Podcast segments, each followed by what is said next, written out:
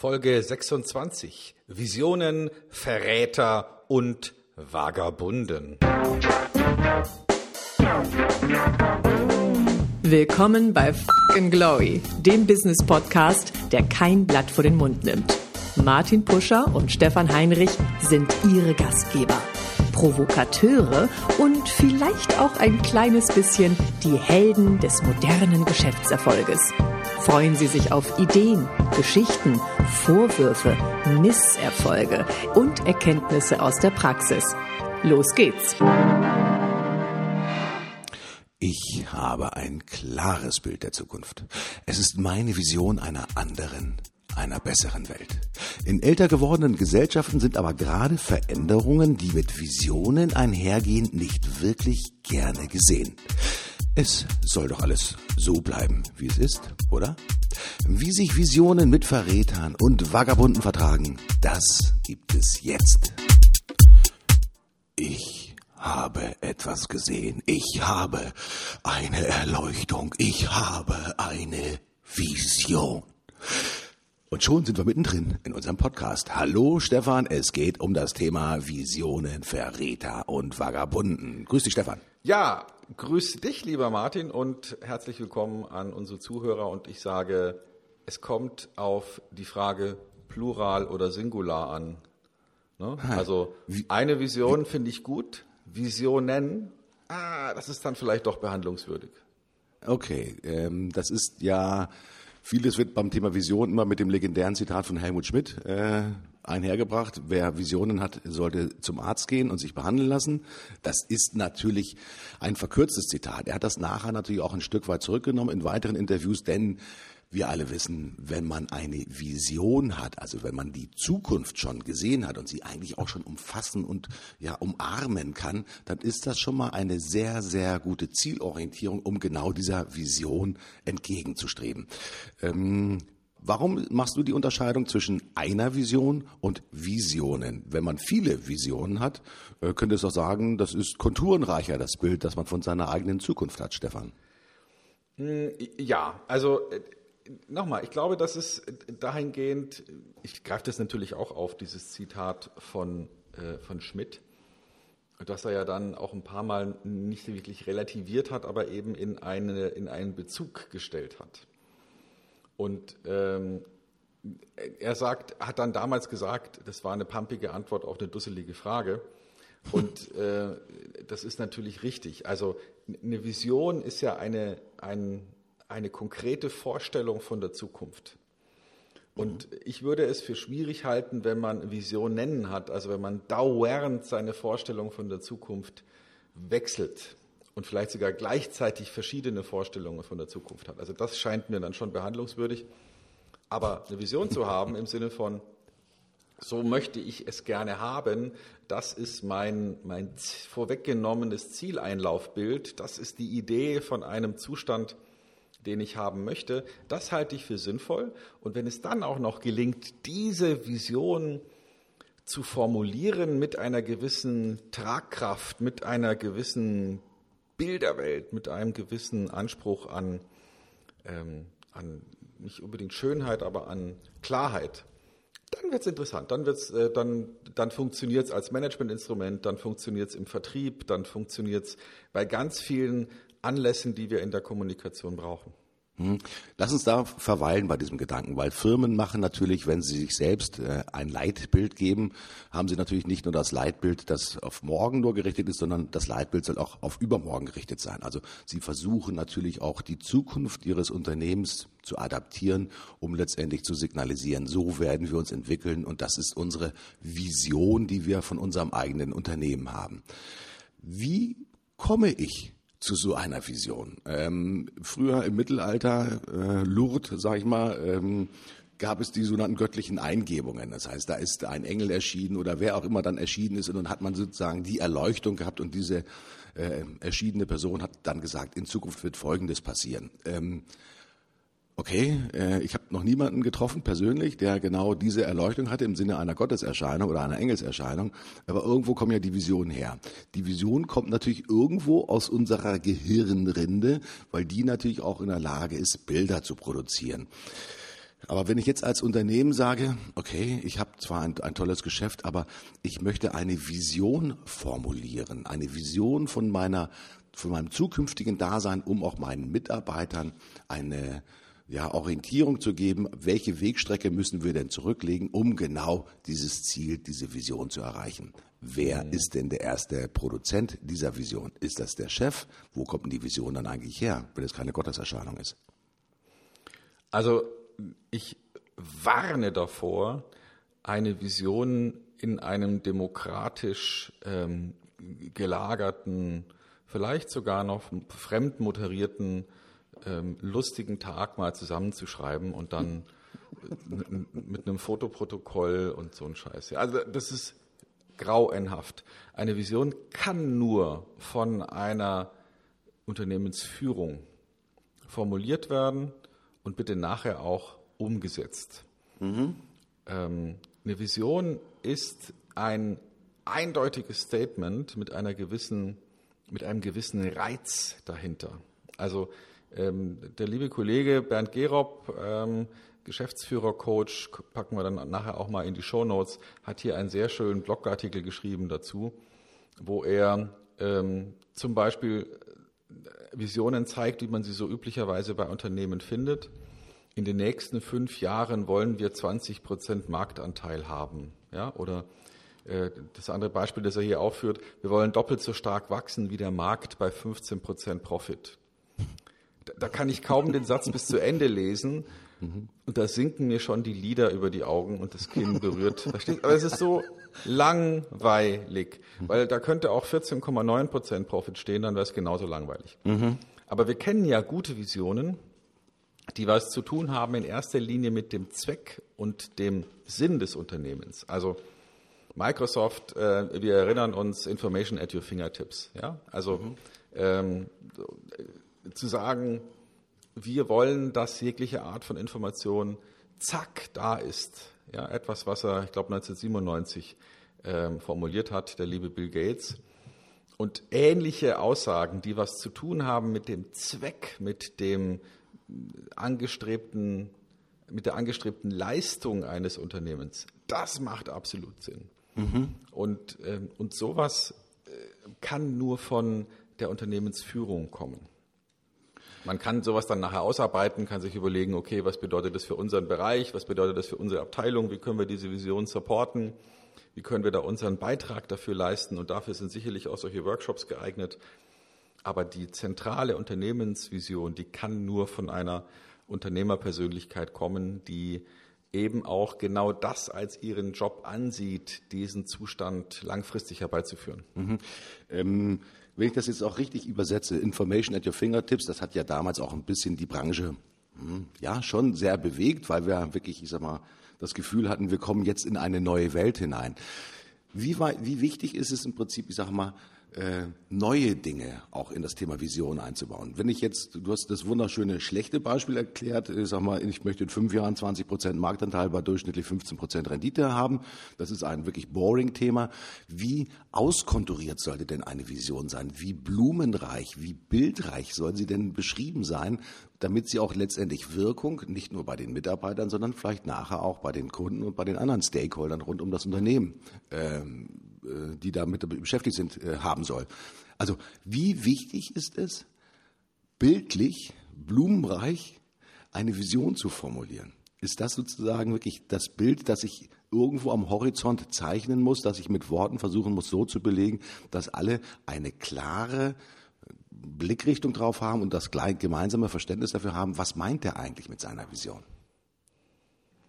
Ja, also weil es ja ein Bild der Zukunft ist, darf es natürlich schon sehr klar sein.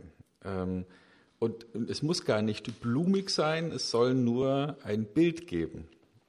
Also wenn ich sage, Information at your fingertips, dann ist das ja sehr bildhaft. Da könnte man jetzt die Anschlussfrage stellen, ja, was heißt denn das jetzt? Lese ich jetzt an meinen Fingerspitzen die Informationen, oder heißt es, dass ich durch einen Tipp mit meinem Finger meine Information habe, die ich haben will, oder was heißt denn das jetzt genau? Aber trotzdem kriegt eben jeder schon ein Bild davon, was es bedeutet, nämlich ohne großen Aufwand, sozusagen als würde ich schnippen, die Information bekommen, die ich haben will. Und der Rest ist ja dann schon das Wie. Also passiert es, indem ich, das ist jetzt nicht gerade ein Microsoft-Produkt, indem ich in meine Uhr spreche und sage, hey Siri, zeig mir mal den Weg zum Bahnhof, oder in mein Smartphone die gleiche Frage eintippe oder auf irgendeinen Screen schaue und er mir schon genau die Antwort liefert, die ich sowieso haben will. Also wie das dann genau geht, wäre ja dann eher eine Ausformulierung der Vision. Mhm.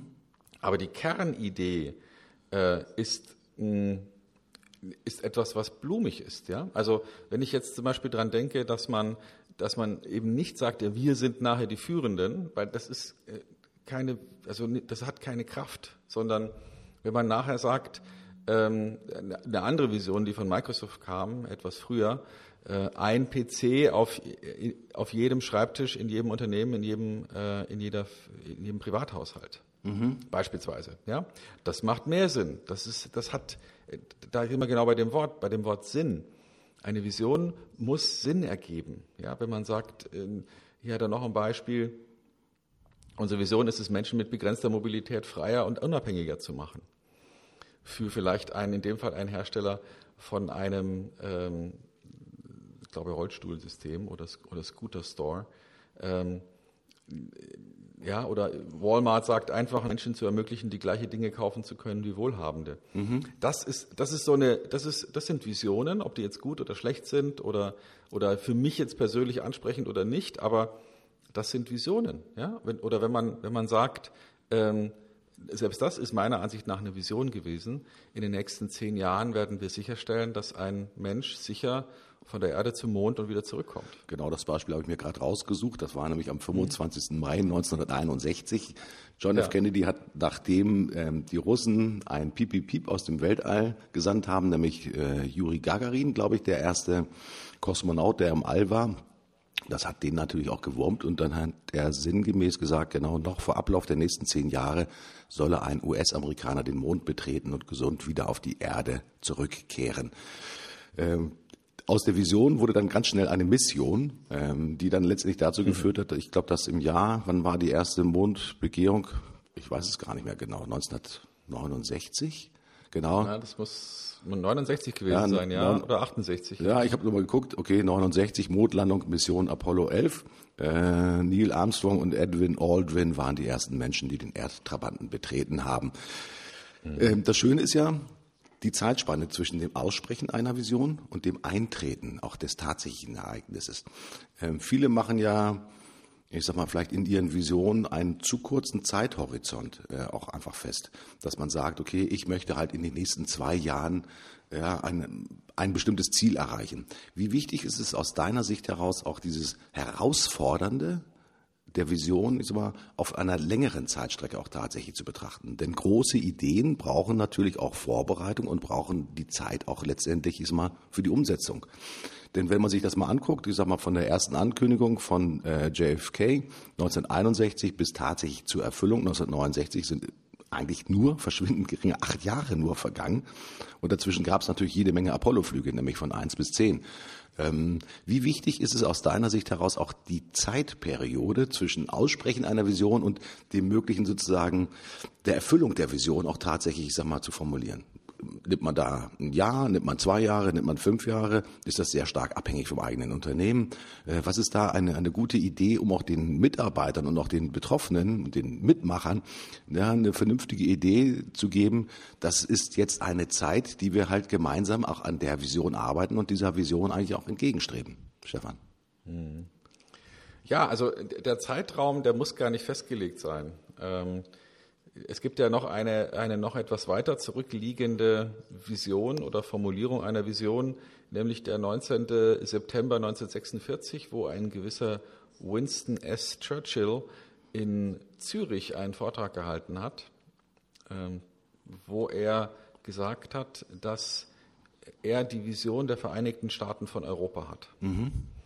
Und wenn man sich den Zeitraum noch mal kurz anschaut, wir reden über September 1946, etwas mehr als ein Jahr nach dem Untergang des Hitlerreichs und ungefähr ein Jahr nach Ende des Weltkriegs international, der hat ja noch ein bisschen länger gedauert in Japan, haben die sich hingestellt und haben vor einem völlig verwüsteten Europa und einer teilweise verwüsteten Welt in Asien sich hingestellt und gesagt, so, wir schaffen jetzt die Grundlage dafür, dass wir nicht mehr aufeinander schießen müssen. Mhm. Und das ist angesichts der 100 oder 200 Jahre, die davor gelegen sind, schon eine ziemlich abstruse Vision gewesen. Ja? Weil Europa war ja über Jahrhunderte durch Kriege permanent auch wirtschaftlich an den Abgrund gedrängt worden und konnte eigentlich nur deswegen, weil sie parallel dazu verschiedene andere Länder ausgebeutet haben, das irgendwie hinkriegen. Aber jetzt eine Vision zu schaffen von einem vereinten Europa, das war völlig abstrus. Und wenn wir heute hingucken, einige Jahre später, ziemlich genau 70 Jahre später, ne? Mhm. Doch, ja. Dann können wir uns was anderes gar nicht mehr vorstellen.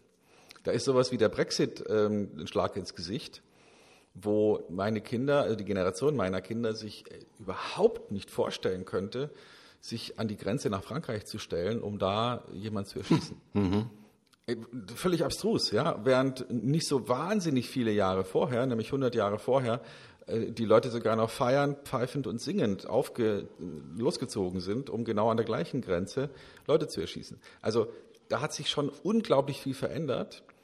Die Menschen sind ja immer noch die gleichen, die Umstände wären vielleicht auch noch die gleichen, aber denn es gibt ja immer noch Krieg auf der Welt, da müssen wir ja nicht so weit weggucken. Aber irgendwie haben die es geschafft, diese Vision von dem vereinten Europa zumindest mal politisch zu realisieren. Das ist ja schon verrückt. Eine gute Vision sammelt ja auch Menschen hinter dieser Vision. Du hast vorhin gesagt, eine demokratische Visionserfindung macht keinen Sinn, sondern das ist die Vision, die der Unternehmer hat oder die Leitfigur, drücken wir es vielleicht mal so aus, vielleicht ist das besser formuliert. Es muss ja nicht immer nur ein Unternehmer sein, kann ja ein Politiker sein, kann ein Redner sein, ein Journalist sein, jemand, der halt ein Bestreben hat, Dinge zu verändern. Eine Vision hat auch etwas mit Veränderung natürlich zu tun, aber hat natürlich auch etwas mit Anziehungskraft zu tun. Ist ja wunderschön, wenn ich eine Vision habe und ich sie für mich behalte, dann habe ich die Vision nur für mich. Aber die Vision, die man wirklich auslebt, soll ja auch für andere ansteckend sein. Also soll ja auch Begeisterung erwecken, soll Zustimmung generieren und soll natürlich auch besondere Kräfte und Fähigkeiten letztendlich frei machen, um letztendlich diese Vision zu erfüllen. Als Bill Gates damals seinen Information at your fingertips ausformuliert hat, hat er natürlich auch schon im Hinterkopf gehabt, dass er dafür die Ressourcen seines Unternehmens natürlich auch bündeln und konzentrieren muss, um auch letztendlich mal diese Vision zur Realität zu machen. Eine Vision aus meiner Sicht heraus muss anziehend sein. Sie muss eine größere Gruppe, mindestens die Mitarbeiter, motivieren, nicht nur daran zu glauben, sondern auch für diese Vision viel zu geben. Also Einsatz, Fähigkeiten, Ausdauer, Talent, all die Dinge, die positiv sind in den Menschen, müssen sich natürlich hinter dieser Vision verbinden. Manch einer, der vielleicht ist, aber für sich eine Vision hat, tut sich dann natürlich auch schwer, in Anführungsstrichen, diese Vision zu verkaufen. Eine gute Vision von einem Unternehmer soll natürlich auch wirklich diese Motivation auch in die Truppe hineingeben. Stefan, was kann man da richtig machen, was kann man da verkehrt machen? Weil wenn ich mich jetzt als Unternehmer hinstelle, bin eher ein introvertierter Typ und sage, ich glaube an die Zukunft der Arbeitsplätze ohne Kabel, als Beispiel. Das wäre für mich eine ganz wichtige Vision, weil wenn ich meinen Schreibtisch hier angucke, ich sehe sehr viele Kabel und das wäre eine schöne Vision, die Arbeitsplätze zukünftig ohne Kabel zu haben. Was kann der Unternehmer machen, um diese Vision so bildhaft und so anziehend zu machen, dass er seine Mannschaft hinter sich versammelt und dass die auch an diese Vision glauben? Also zunächst mal glaube ich, dass Visionäre, also Menschen, die wirklich neue Gedanken formulieren, eher selten sind. Und wir wissen das ja auch seit der Untersuchung von Dr. Rolf Bärt, über den haben wir schon mal gesprochen im Zusammenhang mit seinem Buch Erfolg. Der hat eine Untersuchung gemacht und hat sich angeschaut, wie viele Leute sind denn reformerische Visionäre, systematische Entdecker, vernünftige Analysierer, konservative Anpasser, vorsichtige Organisierer oder geschickte Macher. Und da ist es eben so, dass die reformerischen Visionäre mit nur 5% Anteil sehr weit in der Minderzahl sind. Dagegen sind Sie diejenigen, die dann mit ungefähr 33%, obwohl sie nur zu 5% vorhanden sind, 33% der Ideen zur Veränderung einbringen in Unternehmen. Wenn man diese beiden Zahlen mal nebeneinander stellt, also wir haben hier so einen Spinner, der hat immer wieder viele Ideen, auf Deutsch gesagt, kann man sich vorstellen, dass in vielen Unternehmen diese Leute relativ schnell wieder aussortiert werden, weil sie ja eben viele Ideen haben. Logischerweise, die meisten Ideen werden nichts. Das ist nun mal so, auch bei der Innovation. Aber jetzt hat einer hier schon wieder eine neue Idee. Der wird früher oder später ausgespuckt. Also das heißt, die Visionskraft, die Idee so zu formulieren, dass man dann auch möglicherweise eine Führungskraft überzeugt, die jetzt möglicherweise nicht visionär unterwegs ist, sondern vielleicht auch eher am Profit orientiert ist. Das ist eine sehr seltene Geschichte. Also ich würde jetzt davon abraten, jemandem zu sagen, du musst eine starke Vision haben.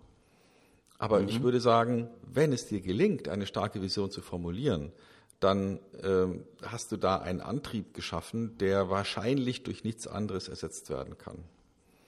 Denn, und das ist eben etwas sehr Interessantes. Also wenn wir heute die aktuell, wir sind im September 2017, uns die politische Landschaft in Deutschland anschauen, unmittelbar vor der Bundestagswahl, dann wird ja von vielen bemängelt, das ist ja so wie immer. Ne? Es gibt keine Visionen, die wichtigen Themen werden nicht angesprochen, es ist irgendwie so, alles geht so weiter wie immer, selbst der Gegenkandidat hält Mutti die... Ja, also da wird so... Jo, ist halt, aber das ist normal. Also der Mensch ist ja nicht so gestrickt, dass er sich jeden Morgen aufsteht und sagt, so, was werde ich heute verändern? Sondern der Mensch ist ja eher so gebaut, dass er sich Gedanken darüber macht, wie kann ich denn meinen Zustand möglichst erhalten? Also die wenigsten sind ja im Aufbruchsmodus. Die meisten sind so, dass sie sagen, ja, das ist alles schon okay oder... Das wird alles nicht so heiß gekocht. Also diese mehr so. Und natürlich ist es auch in den Unternehmen so.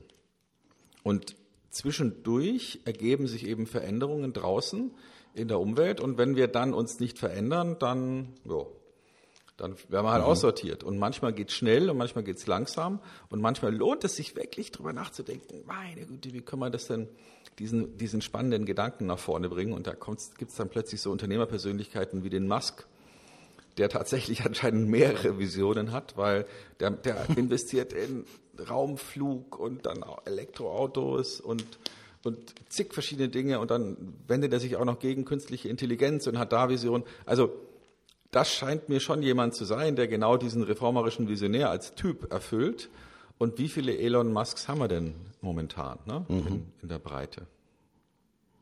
Das ist natürlich auch so, dass vielleicht diejenigen, die diesen Ansatz des reformerischen Visionärs haben, natürlich auch wirklich nicht sehr gut beleumundet sind, weil sie ja gerne mal als Spinner, die demnächst mal einen Besuch beim Arzt machen sollten, ist man natürlich auch tituliert werden. Also derjenige, der die Veränderung herausfordert und sagt, es wird sich verändern, weil ich habe die Zukunft gesehen und ich glaube, dass es Sinn macht, diese Zukunft auch tatsächlich mal zu gestalten.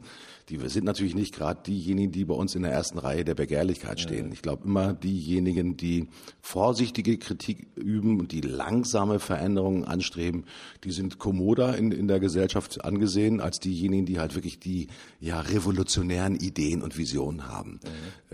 Ich teile deine Einschätzung und ich glaube, das ist immer schwierig, auch wenn man in einer Diskussion ist, in einer öffentlichen Diskussion, sich jetzt plötzlich zu outen, zu sagen, ich glaube an die Welt ohne Kabel. Ich muss dieses Beispiel doch mal aufnehmen.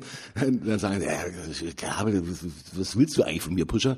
Es wird immer Kabel geben. Naja, irgendwann wird es natürlich induktive Ladung geben und weiß der Teufel, was alles noch mit dazukommt. Aber es lohnt sich letztendlich, daran zu arbeiten. Wichtig ist, ich glaube, jeder hat ein bisschen die Idee eines reformerischen Visionärs. Denn das ist manchmal auch dieses Tagträumen, das man selber ja auch hat. Ja? In einer Situation, wo man nicht so im Alltagsstress drin ist, wo man vielleicht mal so ein bisschen sinniert vor sich hin denken kann. Vielleicht auch, dass man einen guten Traum hat, morgens aufwacht und sagt, boah, das war aber eine interessante Geschichte. Das Kuriose ist natürlich, dass diese Tagträumerei häufig sehr flüchtig ist. Und wenn man sie nicht aufschreibt, also seine Gedanken nicht aufschreibt, dann verschwinden diese Gedanken natürlich auch wieder, weil sie sind ja auch manchmal nur Blitzlichter, manchmal auch nur Irrlichter sozusagen der eigenen Gehirnwindungen. Ich glaube aber, dass es eine hübsche Idee ist für jeden unserer Zuhörer, sich einfach mal ein kleines Büchlein, muss ja nichts Großes sein, oder ein Zettel, neben das Bett zu legen oder ganz einfach ein Ideenbuch auch einfach mal zu haben, in das man etwas hineinschreibt. Denn ein typisches Handicap, das wir immer wieder sehen im Alltag ist, gute Ideen werden ausgesprochen, aber werden niemals aufgeschrieben. Und erst dann, wenn man die Dinge aufschreibt, bildet sich eigentlich dieses Bild zum ersten Mal. Wenn du es aussprichst, dann ist das ein flüchtiges Bild. Aber wenn ich es anfange aufzuschreiben und vielleicht auch, ein bisschen auszuformulieren, dann fängt das Bild eigentlich an, konturenscharf zu werden. Denn wenn ich immer nur vor eine Gruppe trete und immer nur mein eigenes Bild predige, dann sind das doch immer relativ viele Interpretationsmöglichkeiten. Ich bin da ein riesengroßer Freund davon, die Dinge, die auch mit einer Vision zu tun haben, auch wirklich konkret zu machen, also aufschreiben, vielleicht eine kleine Zeichnung dazu zu machen und so weiter und so fort. Ich glaube, das ist schon auch eine kleine Übung für unsere Zuhörer, um einfach auch mal zu überprüfen, wie viele von solchen Ideen gibt es denn? Ja, ich habe die Vermutung, dass Rolf Bärt, der von den 5% der reformerischen Visionäre gesprochen hat, vielleicht das unterschätzt hat. Vielleicht gibt es doch ein paar mehr. Ja? Aber sie sind halt nicht so an der Oberfläche, weil sie sich halt durch den Alltag eher in eine Rolle des geschickten Organisators immer wieder abdrängen. Aber ich glaube, jeder von uns hat eigentlich Vorstellungen von seiner eigenen Zukunft. Und je privater man ist, ja, desto intensiver sind ja wahrscheinlich diese Vorstellungen, was man tatsächlich erreichen will. Es gibt denjenigen, der natürlich die Rente erreichen will, kenne ich auch. Ja, Leute, die schon mit 40 sagen, ich freue mich so oft, wenn ich 67 bin, da brauche ich nicht mehr arbeiten, brauche ich nicht mehr jeden Tag mich durch den Stau quälen und weiß der Teufel was. Ja, das kann ja auch eine Vision sein. Aber Leute, ich sage euch eins, schreibt eure Gedanken auf und ihr werdet sehen, ob möglicherweise da so ein Knubbel da ist, also eine Ballung von Gedanken. Und das ist vielleicht schon der Kern auch für eine eigene Vision. Denn Stefan, du hast vorhin gesagt, man muss ja nicht immer eine Vision haben, diese ganz riesengroße. Es geht ja auch gut, den Job in Anführungsstrichen ohne eine Vision voranzubringen. Gibt es ganz viele Unternehmer, die so aus der Tagesarbeit mit leichtem strategischen Ansatz sagen, okay, ich muss mich jetzt hier fit machen für die nächsten 1-2 Jahre, aber eigentlich muss ich nur gut reagieren und ein guter Opportunist sein. Ja, ich muss da gar nicht visionär sein. Also Pionier sein ist ja vielleicht auch nur für eine ganz bestimmte Art von Persönlichkeiten etwas. Aber die Opportunisten kommen ja in der Regel auch relativ weit. Wird das Thema Vision dann einfach auch ein bisschen überschätzt, einfach auch in dem Gestaltung, gesellschaftlichen Gestaltungskräfte? In Deutschland, politische Diskussion, Vision brauchen wir eigentlich nicht. Wir müssen eigentlich nur so weitermachen. Oder ist das eigentlich wirklich der Trugschluss schlechthin, weil wir dann plötzlich von den Gegebenheiten des Alltags von morgen und übermorgen einfach übermannt werden? Also ich denke, das ist sogar altersbedingt. Ne? Also je älter man wird, desto mehr wird man tendenziell konservativ, ja, im Sinne von, Und das, was wir da gerade so an der Regierungsspitze haben, ist, glaube ich, eher aussitzen und abwarten. Und ich meine, das ist ja fast schon sprichwörtlich, ne, für die Bundeskanzlerin, dass sie da sehr stark darin ist, dieses erhaltende Element zu verkörpern. Finde ich gut, weil das war ja auch erfolgreich. Und vielleicht brauchen wir jetzt aber auch noch Leute, die dabei helfen, dann doch nochmal ein klareres Bild von der Zukunft zu betonen. Mhm. Und da gibt es ja momentan unterschiedliche politische Strömungen, die eher was damit zu tun haben, vielleicht auch von den Nationalstaat wieder ein bisschen mehr in den Vordergrund zu stellen und sich abzuspalten von so einer europäischen Gemeinschaft. Und andere, die sagen, wir müssen mehr in der Digitalisierung besser werden, wir müssen da auch, was die Regierung angeht, da einfach lernen, Schritte machen und die dann auch wirklich umsetzen. Da gibt es verschiedene Impulse und ich denke mal, man wird wahrscheinlich nicht so eine Vision für eine Gesellschaft so leicht zeichnen können, wie es damals dem Kennedy gelungen ist, diese Vision von der amerikanischen Mondlandung zu zeichnen. Ja, da gab es natürlich auch Kritiker, aber ich denke mal, die meisten haben das mitgetragen voller Begeisterung. Aber das gelingt eben nicht immer. Auch in einem Unternehmen wird es wahrscheinlich nicht immer gelingen, dass alle begeistert sind, wenn einer eine Vision formuliert. Weil viele vielleicht auch sagen, wie du richtig sagst, naja, die paar Monate bis zur Rente, die kriege ich noch irgendwie hin. Und nochmal, ich glaube nicht, dass eine Vision zwangsweise da sein muss in einer bestimmten Form. Aber wenn sie da ist, dann hat sie eine starke Kraft. Mhm. Du hast gerade das Thema angesprochen, dass das auch etwas mit dem Alter zu tun hat. Wenn wir uns die Regierungsformen in Europa angucken und die Regierungen, sind natürlich die weisen Menschen sozusagen in der Mehrheit. Es gibt natürlich in Griechenland einen relativ jungen Regierungschef, es gibt in Frankreich einen relativ jungen Regierungschef. Die haben vielleicht auch noch einen anderen Gestaltungswillen, weil sie natürlich noch eine längere Zeitperiode des Gestaltens auch tatsächlich vor sich haben. Also wenn ich mir heute eine deutsche Bundeskanzlerin angucke, ich weiß gar nicht, wie alt sie ist, aber ich würde mal sagen, sie ist schon irgendwas über die 60, vielleicht 64, ich weiß es gar nicht so genau. Ja, die macht vielleicht noch eine Legislaturperiode, was kann man in 4 Jahren tatsächlich gestalten, aber derjenige, der, ich sag mal vielleicht 28, 32, 35, ja, 37 ist, der hat natürlich noch eine ganz andere Periode des Lebens, ja, und auch der Schaffensperiode da auch tatsächlich vor sich. Der will natürlich, dass die Welt, die vor ihm liegt, noch ganz anders gestalten. Das ist ein guter Ansatz, um auch, ich sag mal, bei Unternehmen, wo natürlich die Unternehmenslenker, abgesehen von Start-ups, natürlich auch in der Regel ein bisschen älter sind, denen auch immer wieder vor Augen zu halten, umgib dich auch bewusst mit jungen Leuten. Weil wenn du dein Unternehmen tatsächlich strukturierst, nur nach deinem eigenen Bild und nach deinem eigenen zeitlichen Horizont, bis wann willst du noch als Unternehmer tätig sein, willst du das Unternehmen irgendwann verkaufen, lass dich befruchten von jungen Leuten, die natürlich eine andere zeitliche Perspektive auch vor Augen haben, die natürlich, ich sag mal, eine andere Leistungsmotivation auch über die Vision dann auch tatsächlich beziehen können. Weil gute Visionen brauchen halt, ich sag mal, bis sie erfüllt werden, 5 Jahre, 8 Jahre, 10 Jahre, 15 Jahre. Manche werden vielleicht 20 oder 25 Jahre brauchen. Das ist ganz einfach so. Und es ist, glaube ich, eine gute Idee, wenn man schon selbst jenseits der 50 ist, sich ganz bewusst mit jungen Menschen auch zu umgeben und immer wieder auch sich selbst zu hinterfragen, ob nur die eigene Zeitperiode, die man vor Augen hat, ist immer die richtige ist oder möglicherweise wirklich der Gestaltungswille der jüngeren Leute wichtig ist, um auch letztendlich in das Thema Vision einzusteigen. Ich persönlich bin ein riesengroßer Fan von, wenn in jeder Bundesregierung, ich nenne das einfach mal, ein Zukunftsminister sitzen würde, der vielleicht auch, ich sag mal, mit einer gewissen Jugendlichkeit, 28, 30, 32 Jahre, natürlich auch die Perspektive der jüngeren Generation vor Augen hat und nicht nur sozusagen die Oldies vor Augen hat. Würde ich schon als sehr sympathisch betrachten zum Thema Vision. Mhm. Klar, also natürlich, je mehr Zukunft du vor dir hast, jetzt mal in Jahren, desto mehr Interesse hast du auch, diese Zukunft mitzugestalten. Das ist völlig klar. Ja. Und, aber eine Vision kann ja auch wesentlich kurzfristiger sein, theoretisch, die kann sich ja auch nur auf ein Jahr beziehen, ja, oder eine Veranstaltung oder vielleicht auch ein Fest, das man gemeinsam plant oder ein kleineres Ding. Es muss ja nicht immer gleich die große Vision von der Zukunft sein und dann wird es dann vielleicht auch nicht mehr Vision genannt, sondern vielleicht Zielvorstellung oder Idee, was dabei rauskommen soll. Und also der Gedanke der Vision, den halte ich für sehr wichtig. Nochmal, es ist jetzt nicht notwendig, dass jedes Unternehmen sich hinsetzt und dann so eine Vision pinselt, die dann immer so klingt wie, wir wollen der führende Anbieter für bla im Bereich bla sein.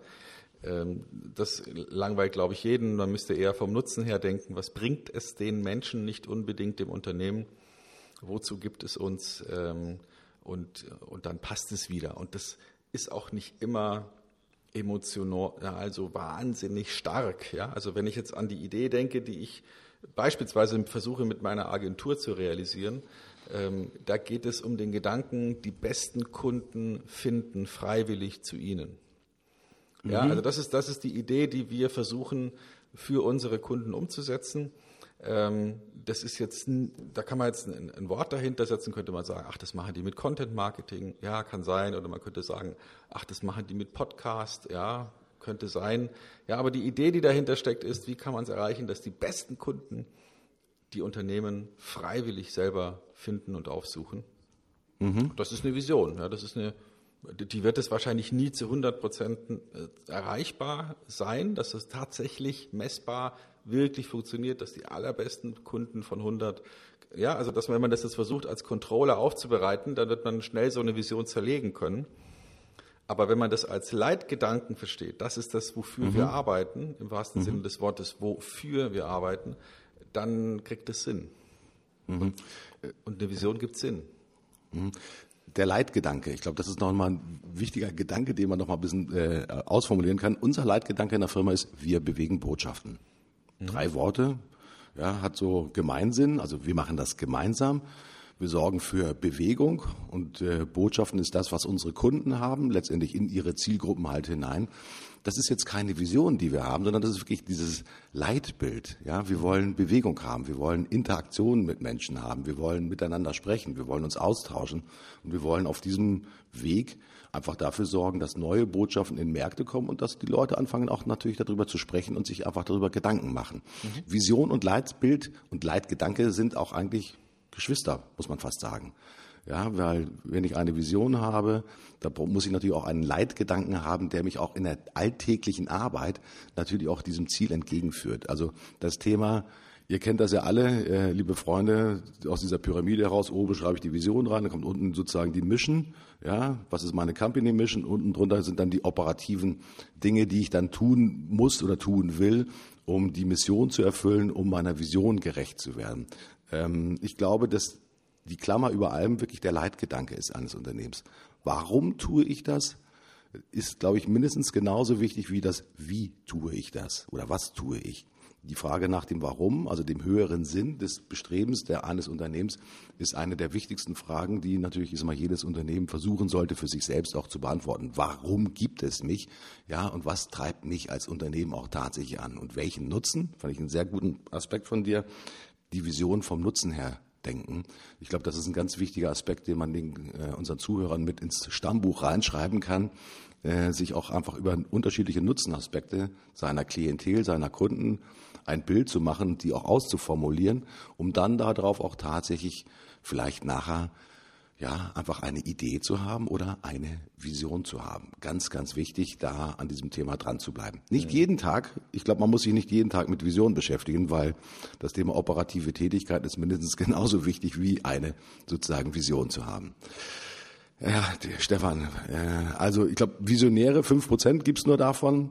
Wenn wir einen Anteil daran haben könnten, ein bisschen mehr zu begründen, würde ich mich darüber freuen, wenn es bei der nächsten Untersuchung von Rolf Bärt dann vielleicht möglicherweise 7 oder 8% reformerische Visionäre geben würde. Neben den visionären Kräften gibt es natürlich auch die weniger visionären Kräfte. Das sind die Verräter von guten Ideen. Denn diese Folge heißt natürlich Visionen, Verräter und Vagabunden, Verräter. Stefan, der Verrat ist ja etwas, was wirklich nur negativ beleumundet ist. Das ist derjenige, der sich eigentlich committed hat zu irgendeiner Geschichte und dann eigentlich, seine Meinung verändert und dann zum Verräter einer Idee wird. Die Geschichte ist ja voll von Verrätern, ja, von nicht nur Terroristen, sondern von Mördern. Ich denke, Abraham Lincoln, der seine Vision hatte einer, ja, ausgewogenen Gesellschaft, wo jeder sozusagen nach einem gesunden Menschenbild auch sein Dasein haben kann, die Sklaverei verurteilt hat, die Sklaverei abschaffen wollte und dann letztendlich, in dem Theater von einem Anhänger der Sklaverei dann auch erschossen wurde. Hat Verrat immer nur etwas mit Tod, Unglück, Unmut zu tun? Also es ist ja meistens so, dass man sich selbst nicht als Verräter positioniert, sondern jemand anders einen so nennt. Also es kommt ja selten vor, dass einer sagt, so ab sofort bin ich Verräter, sondern es ist ja meistens so, dass jemand etwas tut, vermutlich, wie so vieles, in guter Absicht, also aus seiner Sicht, in seinem Wertemodell in guter Absicht und dann von den anderen als Verräter tituliert wird. Und gutes Beispiel dafür sind Assange und die ganzen Themen rund um WikiLeaks und solche Dinge, wo ich mir jetzt vorstellen könnte, dass die Verräter selbst sich eher als Helden sehen, weil sie eben durch die Offenlegung von bestimmten Informationen oder durch das klare Aussprechen einer Kritik, sagen wir es mal so, sich so darstellen, dass sie auf einen wichtigen Missstand hinweisen.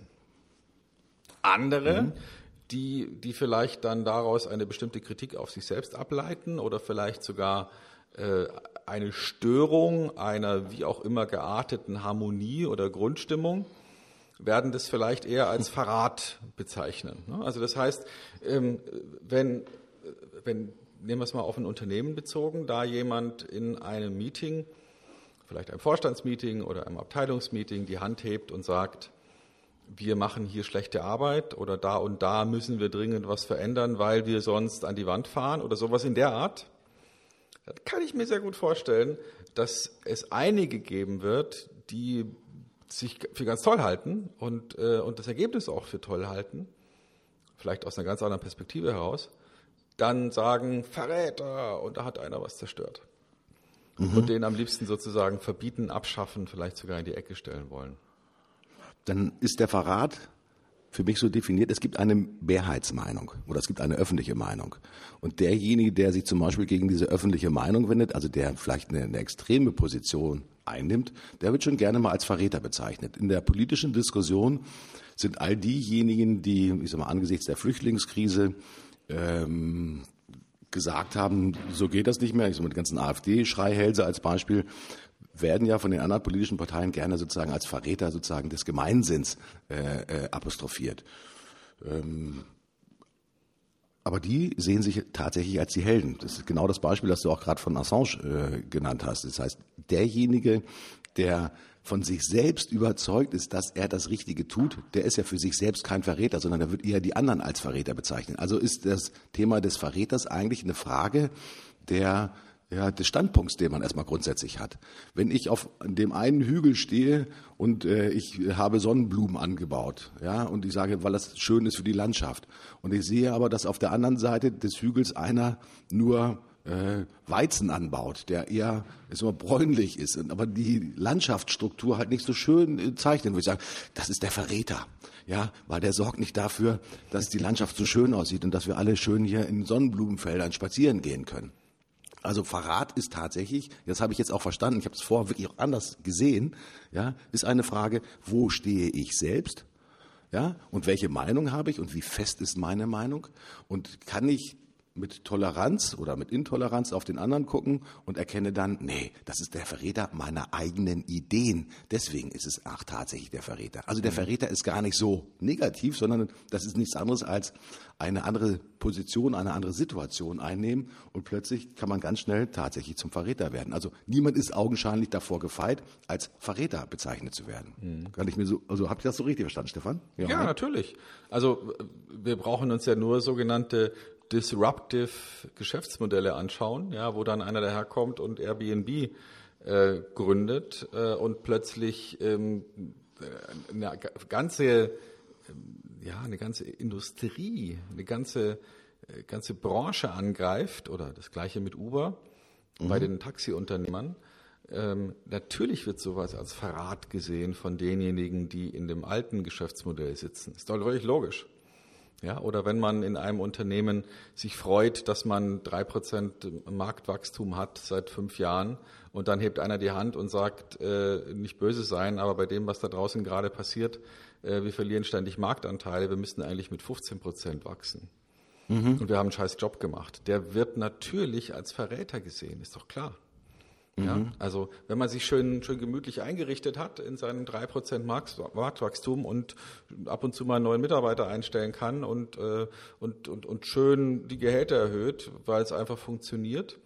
Und dann kommt einer und sagt, guck mal hier, die anderen wachsen alle mit 10%. Wir katapultieren uns selber aus dem Markt, weil wir nicht vernünftig investieren und nicht nach vorne gehen. Wir haben einen scheiß Job gemacht. Lass uns das schnell ändern. Der wird natürlich als Verräter bezeichnet, ist ja klar. Ne? Und es ist aber nur eine andere Perspektive auf dieselbe Sache. Und es ist ja auch schöner, wenn man sich gegenseitig die ganze Zeit auf die Schulter klopft und schmusi macht. Und ich habe auch nichts gegen Anerkennung, ganz im Gegenteil. Und wir brauchen aber auch Leute, die zwischendurch die Hand heben und sagen, sehe ich völlig anders als du.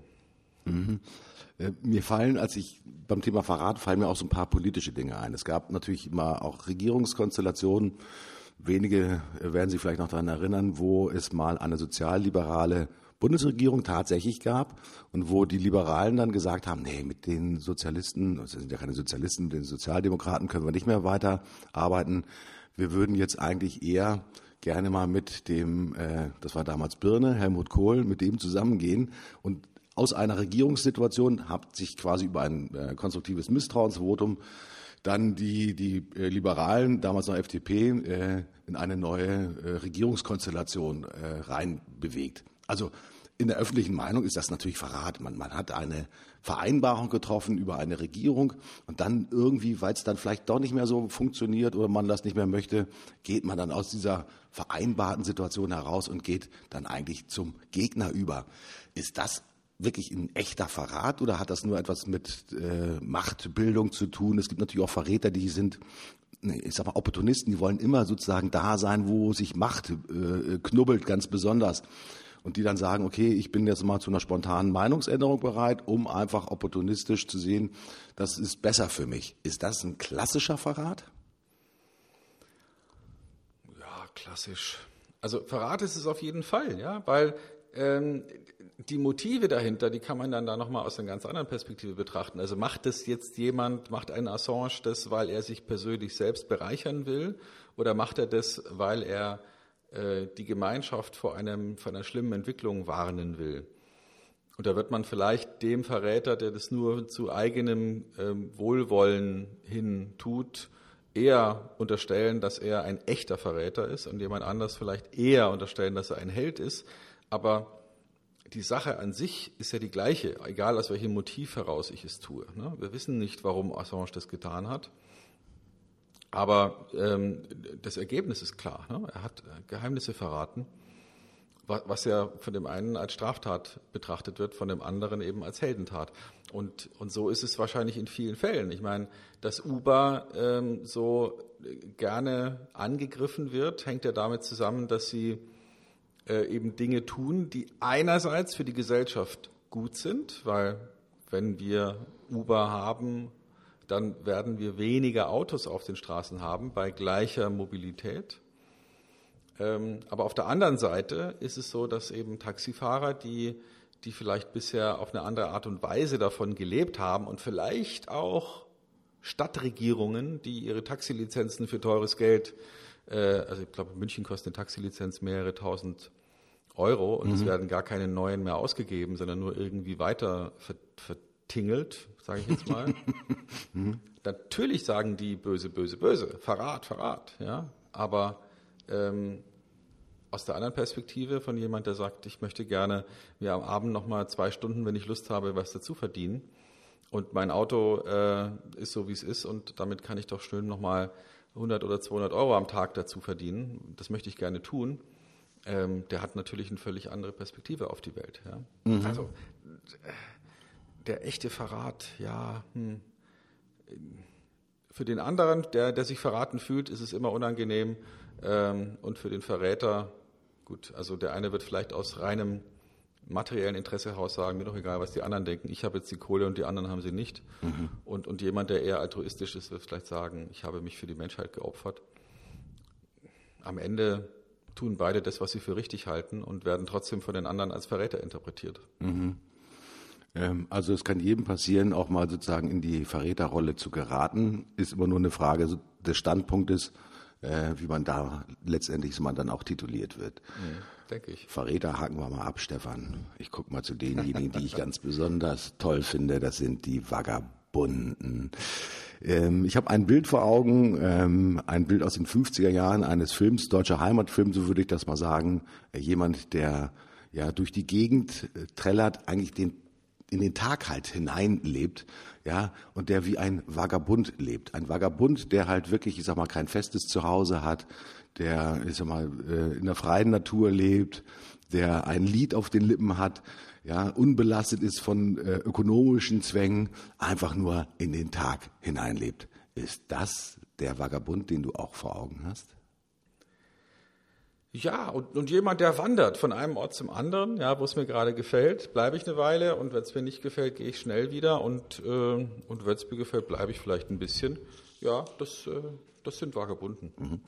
Mhm. Ist es möglicherweise sogar unter ökonomischen Prinzipien sinnvoll, sich einen Vagabunden auch im eigenen Unternehmen zu halten, vielleicht sogar heranzuzüchten. Jemanden, der halt nicht in den festen Strukturen verankert ist, sondern der eigentlich, ein bisschen im Unternehmen herumwandert, um auch mit guter Laune und auch mit unterschiedlichen Ansichten, immer wieder auch vielleicht neue Aspekte in diesem Unternehmen einfach zu finden, weil der Vagabund hat in der Regel immer die Augen ziemlich weit offen, ja, weil er nämlich gucken muss, wo geht er denn auch als nächstes hin?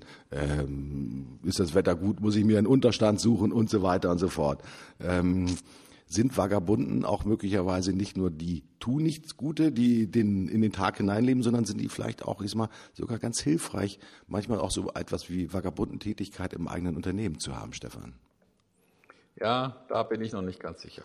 Also wir haben ja auch schon mal über die U-Boote geredet bei der letzten Sendung und wo wir eben ganz bewusst in der Organisation solche Strukturen schaffen, die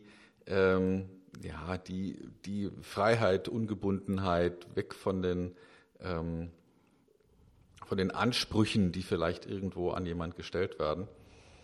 Und also ich halte das für eine gute Idee. Ich denke, sowas sollten sich Unternehmen auch ganz bewusst gönnen. Auf der anderen Seite lohnt es sich auch nochmal drüber nachzudenken, können wir uns Leute leisten, die wir... ich will nicht sagen, die wir nicht kontrollieren können, aber die auf deren Mitarbeit wir uns nicht verlassen können. Mhm.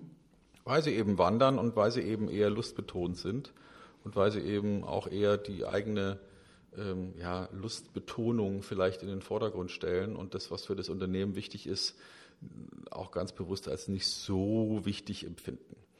Mhm. Und das ist ja nichts Seltenes. Also nennen wir es mal... Es gibt ja bestimmt kennst du diese limbische Idee, wo es also dann im Hirn unterschiedliche Bereiche gibt von Ansporn, also Stimulanz, Balance und Dominanz. Das sind dann die drei Begriffe, die da immer wieder gerne genannt werden. Ich spreche jetzt hier von einer Methodik, die von einem gewissen Hans-Georg Häusel mal formuliert und publiziert wurde. Gibt es auch ein Buch dazu. Limbic, alles Mögliche, Limbic Sales, Limbic Marketing und so. Mhm. Verschiedene Aspekte. Und der spricht in dem Zusammenhang auch von bestimmten Typen, die eben in einer bestimmten Gehirnregion besonders ansprechbar sind. Und diejenigen, die ich jetzt meine, sind die Hedonisten. Mhm. Also diejenigen, die mit einer starken Eigenlustbetonung unterwegs sind. Also die optimieren sozusagen ihr eigenes Wohlbefinden in erster Linie. Und die sind gar nicht so selten, wenn man sich eine Altersstruktur anschaut. Also interessanterweise ist bei den Jugendlichen und wahrscheinlich nicht nur bei den heutigen Jugendlichen der Anteil der Hedonisten bei 32%. Das ist viel. Mhm. Wenn man sich die Älteren anschaut, ich gehe jetzt mal ganz ins Extrem, größer 60 Jahre, das sind die Hedonisten nur noch bei 3%. Mhm. Also die in erster Linie wohlfühlen, sich selber persönlich wohlfühlen, in den Vordergrund stellen. Aber wenn man da eine Geschlechteraufteilung macht, ist es interessanterweise sehr ähnlich über die Jahre hinweg. Da sind nämlich die Hedonisten bei nur 13%, während andere Aspekte der limbischen Verteilung, also sind sie eher Abenteurer oder sind sie eher Performer oder sind sie eher Harmonisierer, durchaus stark voneinander abweichen bei Männern und Frauen, aber der Hedonismus ist interessanterweise gleich verteilt. Mhm. Sodass man jetzt sagen könnte, also diese selbstverliebten Typen, die nur das machen, wozu sie gerade Lust haben und deswegen von A nach B wandern, sind logischerweise bei den Jugendlichen, 18 bis 25 Jahren, wesentlich häufiger, und da ist es auch dieses Lustprinzip natürlich auch, ich würde mal sagen, eher okay, also sowohl in der Selbstsicht als auch in der Fremdsicht. Ja, die sollen sich mal austoben, die sollen mal das ausprobieren, sollen mal das machen. Aber mit wachsendem Alter erwartet man dann doch, dass aus dem Vagabund ein Sesshafter wird. Mhm. Ja, das ist... Sesshaftigkeit ist so ein Thema, das beschäftigt ja sozusagen, ja, wie du sagst, viele Jugendliche gerade. Wenn du sagst, 32%, ich sag mal, mit diesem hedonistischen Gedanken, was gut ist für mich. Wenn ich mir das so vor Augen halte, dann sind das natürlich die Vagabunden, die ich natürlich eigentlich nicht im eigenen Unternehmen haben möchte, weil sie natürlich auch kontraproduktiv sind. Ja. Weil sie natürlich auch die Möglichkeiten, die ein jedes Unternehmen bietet, natürlich auf ihre eigene Art und Weise interpretieren. Und zwar natürlich unter diesem Aspekt, was ist gut für mich, nicht was ist gut für das Unternehmen. Ja. Damit sage ich nicht, dass Mitarbeiter grundsätzlich immer nur daran denken müssen, was ist gut fürs Unternehmen. Ich glaube, das muss sich die Waage halten. Du musst genau bei 50% sagen, das ist gut für mich, ich fühle mich wohl auch in dem Job, ich kann auch hier etwas leisten und es ist auch gleichzeitig gut für das Unternehmen. Das ist ja das Optimum, was man tatsächlich herstellen sollte. Ich habe noch mal so ein bisschen im inneren Auge geguckt, ich sag mal, ob ich einen Vagabunden sehe, und ich habe Tim Ferriss noch mal hervorgehoben, denn Tim Ferriss als, ja, euch allen bekannt sicherlich als der Buchautor der 4-Stunden-Woche, der natürlich, ich sag mal, durch auch viele Rumreisen, viele Dinge auch einfach, ich sag mal, erfahren hat, der schon fast ein vagabundenartiges Leben auch tatsächlich geführt hat und darüber natürlich auch Berichte geschrieben hat, wie er zum Beispiel, keine Ahnung, den Weltrekord mit den schnellsten Tango-Drehungen hinbekommen hat in Argentinien, glaube ich, wenn ich das richtig weiß, und der natürlich ganz viele Impulse auch mitgenommen hat. Ein Vagabund muss man schon auch, ich sag mal, ein bisschen auch von der mentalen Stärke her sein. Ich glaube, das ist natürlich nichts für jeden von uns, wirklich diese auch, ich sag mal, tägliche neue Unsicherheit zu spüren.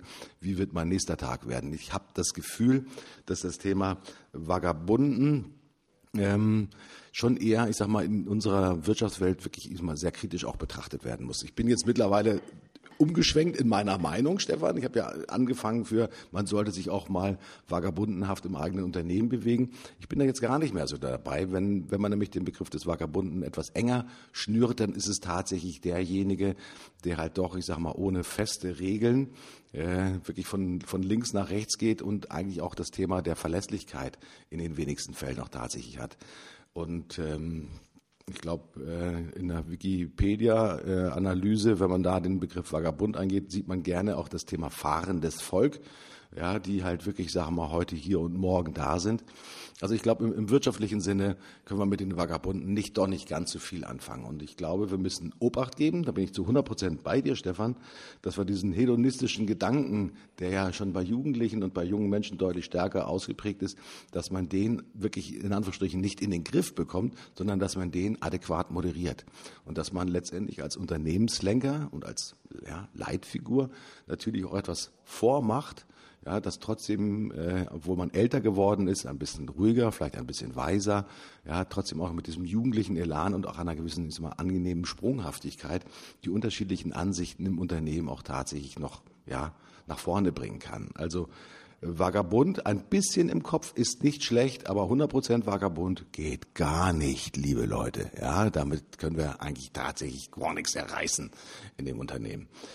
Das zum Thema der Vagabunden, Stefan. Ich habe übrigens herausgefunden, diesen Film, den ich eben gerade, den ich vorhin angesprochen hatte, der heißt Der lachende Vagabund. Und Fred Bertelmann war derjenige, der wirklich, ich sag mal, dieses Titellied gesungen hat in einem Film 1958. Mein Gott, was war das für eine Zeit? Wenn man diese Schwarz-Weiß-Filme, einen Schlagerfilm anguckt, da denkst du wirklich, die Welt ist so herrlich. Das war das Bild, das in den 50er Jahren des Wirtschaftswunders da ganz stark geprägt wurde. Leichte Kost, sehr, sehr leichte Kost. Und ein sehr erfolgreicher Kinofilm, muss man an dieser Stelle sagen. Ja, du, lass mir noch mal einen Aspekt da einbringen, weil wir haben ja manchmal so Sozialwissenschaftler, die dann irgendetwas irgendwie benennen. Und die nennen dann sowas zum Beispiel Gen Y oder so. Ja? Mhm. Und dann wird also eine bestimmte, durchaus differenzierte Jugendlichkeit generell so in so eine immer gleiche Standardschublade reingesteckt.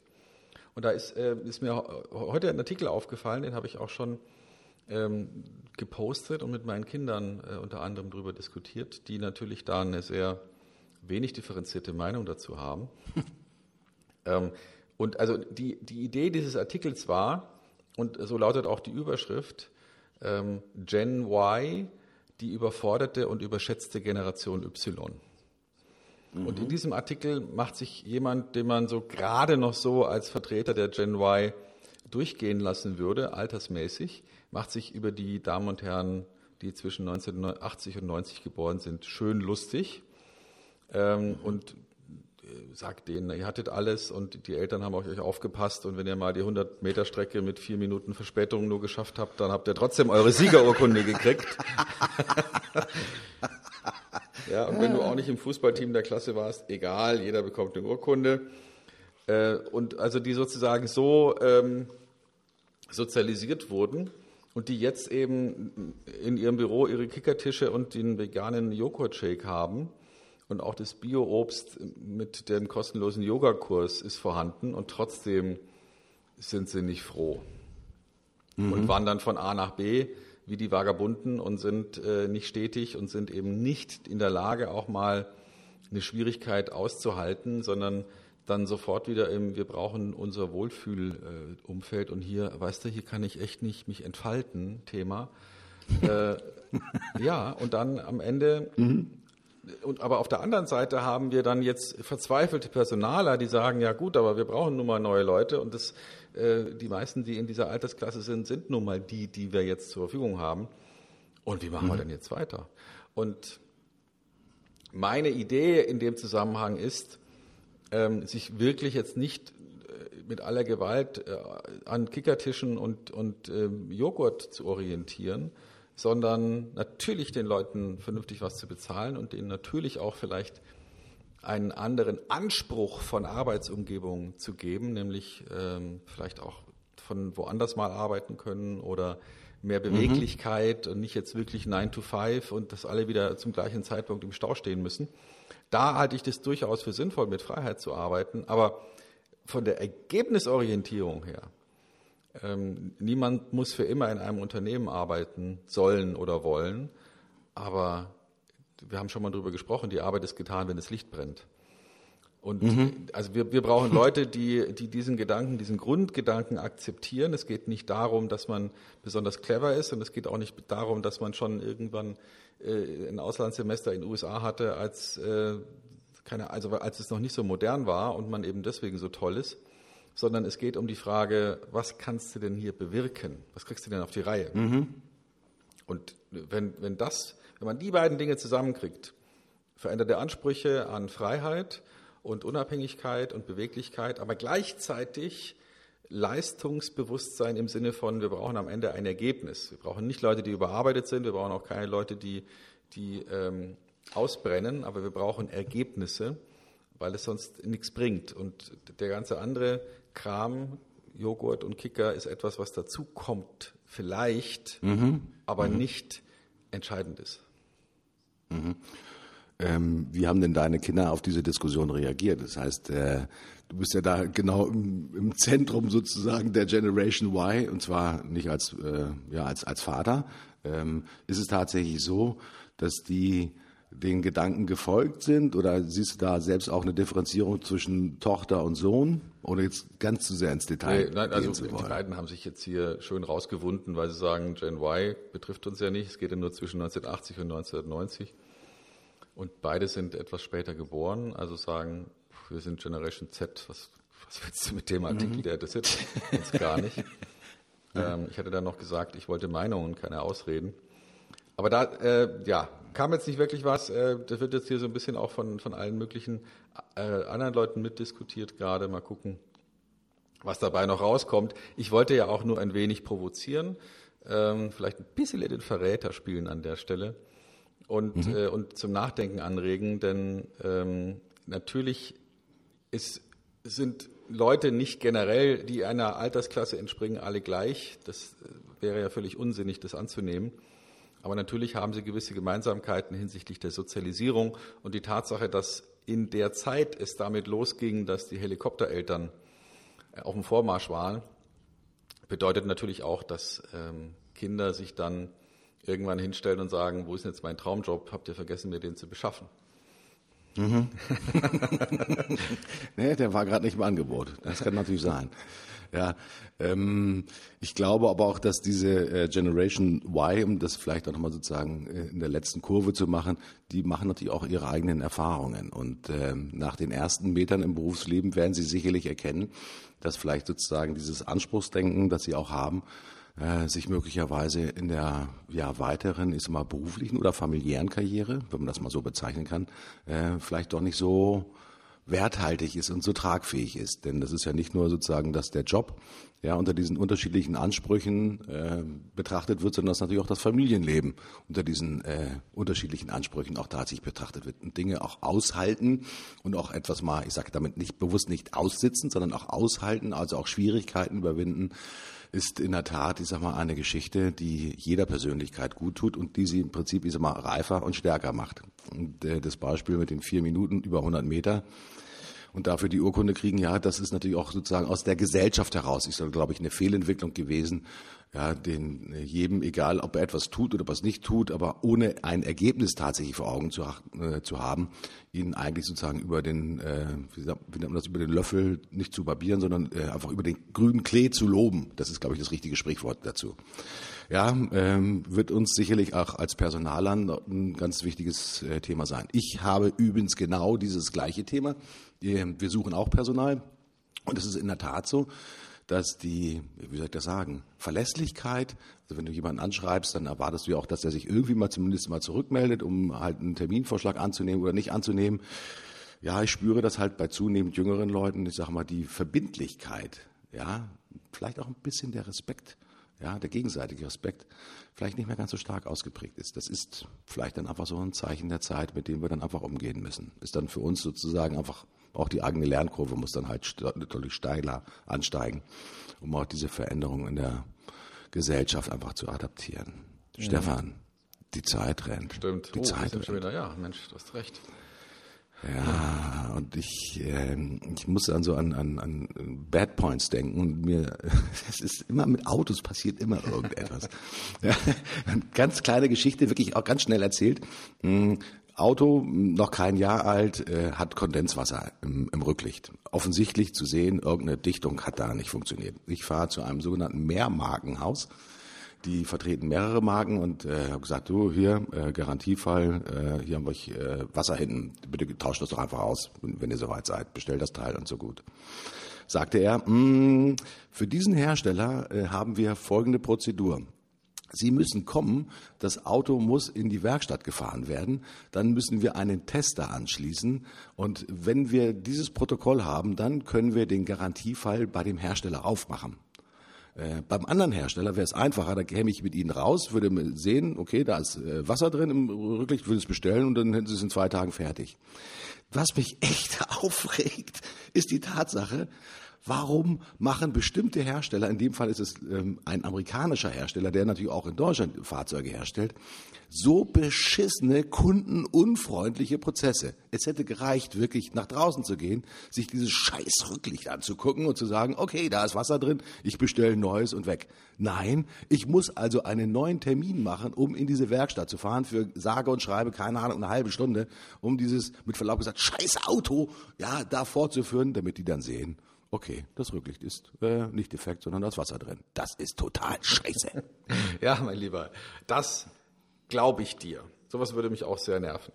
Du, ich habe diesmal gar kein schlechtes Erlebnis hinter mir. Ich bin immer noch sehr beseelt von den Eindrücken des letzten Wochenendes. Wir waren auf der GSA-Convention in Salzburg. Die GSA, die German Speakers Association, ist der deutschsprachige Rednerverband, der Österreich, Schweiz und Deutschland zusammenbringt. Und diesmal war die Jahresveranstaltung im schönen Salzburg. Wir hatten Freitag und Samstag das Hauptprogramm, am Donnerstag das Vorprogramm und am Sonntag nochmal verschiedene andere Programmelemente zum Nachgang. Und es war eine unglaublich beseelende Veranstaltung, weil jetzt gibt es diesen Verband noch nicht so lange. Der ist sozusagen, wie eine der ehemaligen Präsidentinnen mal gesagt hat, gerade in der Pubertät mit 13, 14 Jahren und deswegen ein wenig aufmüpfig gewesen in letzter Zeit. Aber Diese Veranstaltung hatte einen ganz besonderen Charme, mal abgesehen davon, dass hervorragende Kollegen auf der großen Bühne waren. Es waren einige internationale Besucher da, aus Amerika, aus Holland, sogar aus Namibia, aus verschiedenen Ländern, die ich jetzt nicht alle aufzählen kann, weil sie mir nicht alle einfallen, die tolle Vorträge gehalten haben, die ihr Wissen geteilt haben mit den anderen, was ja auf den ersten Blick eigentlich eine abstruse Situation ist, weil man hat einen Verband mit lauter Wettbewerbern, die sich dann sozusagen in einem Raum befinden. Und die haben nur einen Gedanken, nämlich ihr Wissen zu teilen, um die ganze Branche nach vorne zu bringen. Das ist schon etwas, was man nicht so häufig findet. Und es war eine unglaublich schöne Veranstaltung, Highlights, die dann auch mit Charity-Gedanken nach vorne gebracht wurden. Wie kann man Kollegen unterstützen, die schlagartig ausfallen? Jetzt nicht unbedingt nur finanziell, sondern vor allem auch unter dem Aspekt, wer kann denn deine Aufträge abarbeiten, wenn du jetzt aufgrund eines Unfalls oder einer plötzlichen Erkrankung nicht mehr in der Lage bist, deine Verpflichtungen zu erfüllen und trotzdem deine Kunden zufriedenstellen willst. Also tolle Geschichte, GSA, German Speakers Association, ist aus der Pubertät raus, kommt zurück, und ich kann nur jedem, der sein Brot damit verdient, zu sprechen, Weiterbildung im weitesten Sinne anzubieten als Speaker, als Vortragsredner, als Trainer, sich mit der Thematik mal zu beschäftigen. Man kann so viel für die eigenen Geschäftserfolg lernen, man kann so gute Kontakte knüpfen mit Kollegen, mit denen man zusammen auch dann ganz neue Ausbildungsangebote und Produkte generieren kann. Große Empfehlung, tolle Truppe, hat riesig Spaß gemacht. Darf ich ganz kurz nochmal nachfragen zum Thema des Events? Gibt es dann auch, obwohl ihr jetzt aus der Pubertät raus seid, gibt es da auch so neue Trends, die sich dann auch so abzeichnen? Ich sag mal, jeder von uns hat ja schon Menschen auf der Bühne gesehen, die meistens, ich sag mal, viel wissen von dem, was sie auf der Bühne erzählen, auch eine gute Aura haben, eine gute Ausstrahlung haben.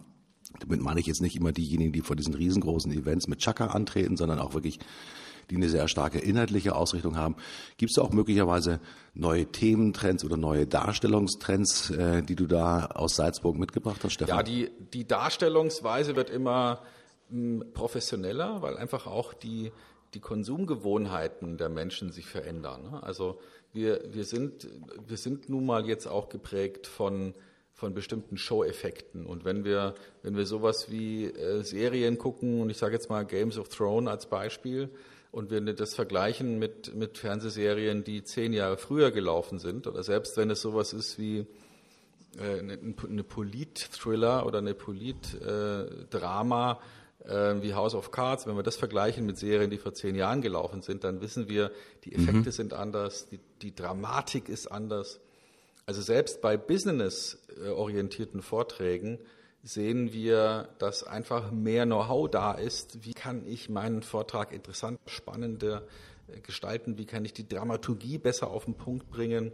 Wie kann ich auch optische Effekte mit einbauen? Also absolutes Highlight für mich von der Darstellung her war René Bobonus, der in seinem Vortrag dann sich so vor den Projektor gestellt hat, dass zu einem ganz bestimmten Zeitpunkt in seinem Vortrag er sein Jackett leicht öffnen konnte und man konnte auf seinem weißen Hemd die Projektion eines pulsierenden Herzens sehen. Ja, das mag jetzt so aus dem Zusammenhang gegriffen kitschig klingen, aber ich kann nur sagen, das war ein Saal voller Leute, die ihr Geld damit verdienen, auf der Bühne zu sprechen, und man hätte eine Stecknadel fallen hören können, weil es so eindrucksvoll war und so auf den Punkt gebracht mit einem Effekt, der jetzt technisch gesehen nicht Rocket Science ist, aber der einfach von der Dramaturgie und von der Art und Weise, wie er auf den Punkt gebracht wurde, einfach für mich auch einen ganz neuen Standard an Bühnenpräsentationen eingeläutet hat. Ja. Toll. Schade, dass ich nicht da war. Bin auch nicht Mitglied der GSA, aber so wie du es erklärt hast, also gute Inszenierung und guter Inhalt, das in Kombination, das ist scheinbar genau der Trend. Aber lieber Stefan, ich gucke dir natürlich auch jedes Mal zu, wenn du auch selbst auf der Bühne bist. Und ich habe gesehen, irgendwann im Oktober bist du in Hamburg auf einer großen Content-Messe. Und auf jeden Fall, da werde ich im Publikum sitzen und werde mit großen Augen hören. Nicht mit großen Augen werde ich sehen, aber mit den Ohren werde ich hören, was du zu erzählen hast. Ich habe noch selbst einen ganz kleinen guten Punkt.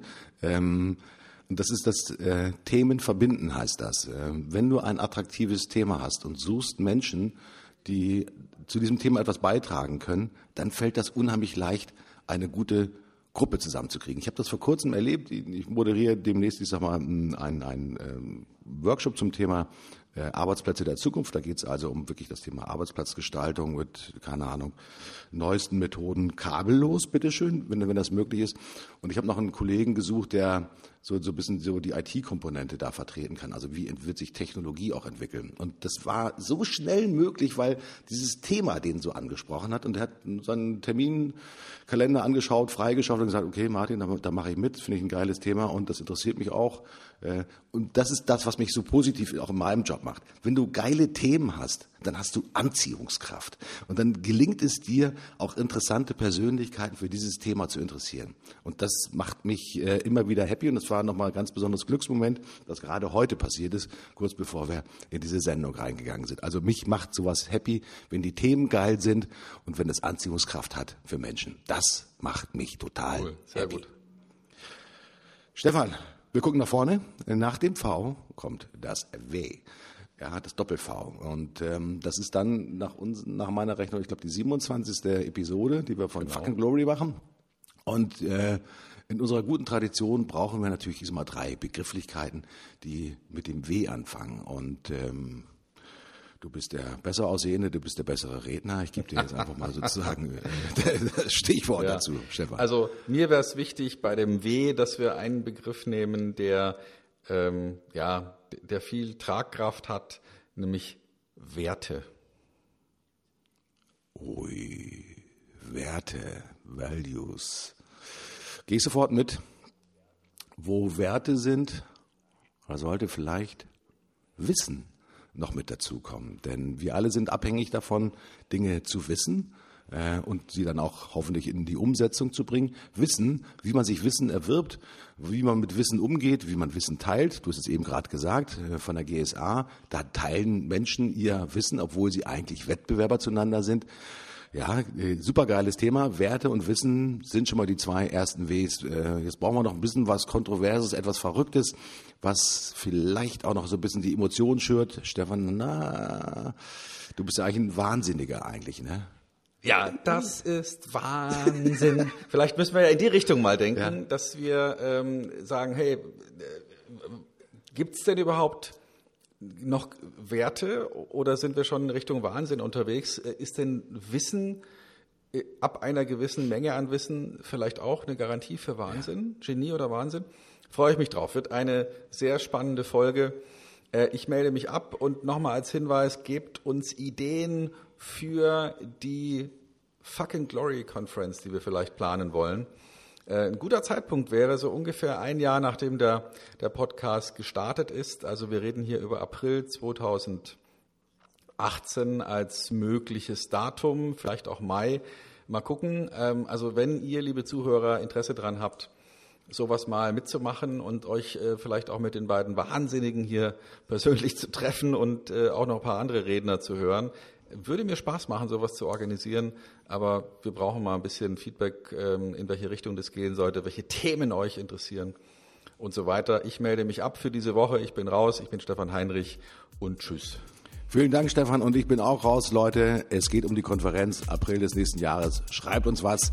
Neue Themen, neue Ansätze, neue Gedanken. Ich freue mich auf das, was ihr uns schreibt. In diesem Sinne, ich bin auch raus. Tschüss. Das war Martin Puscher.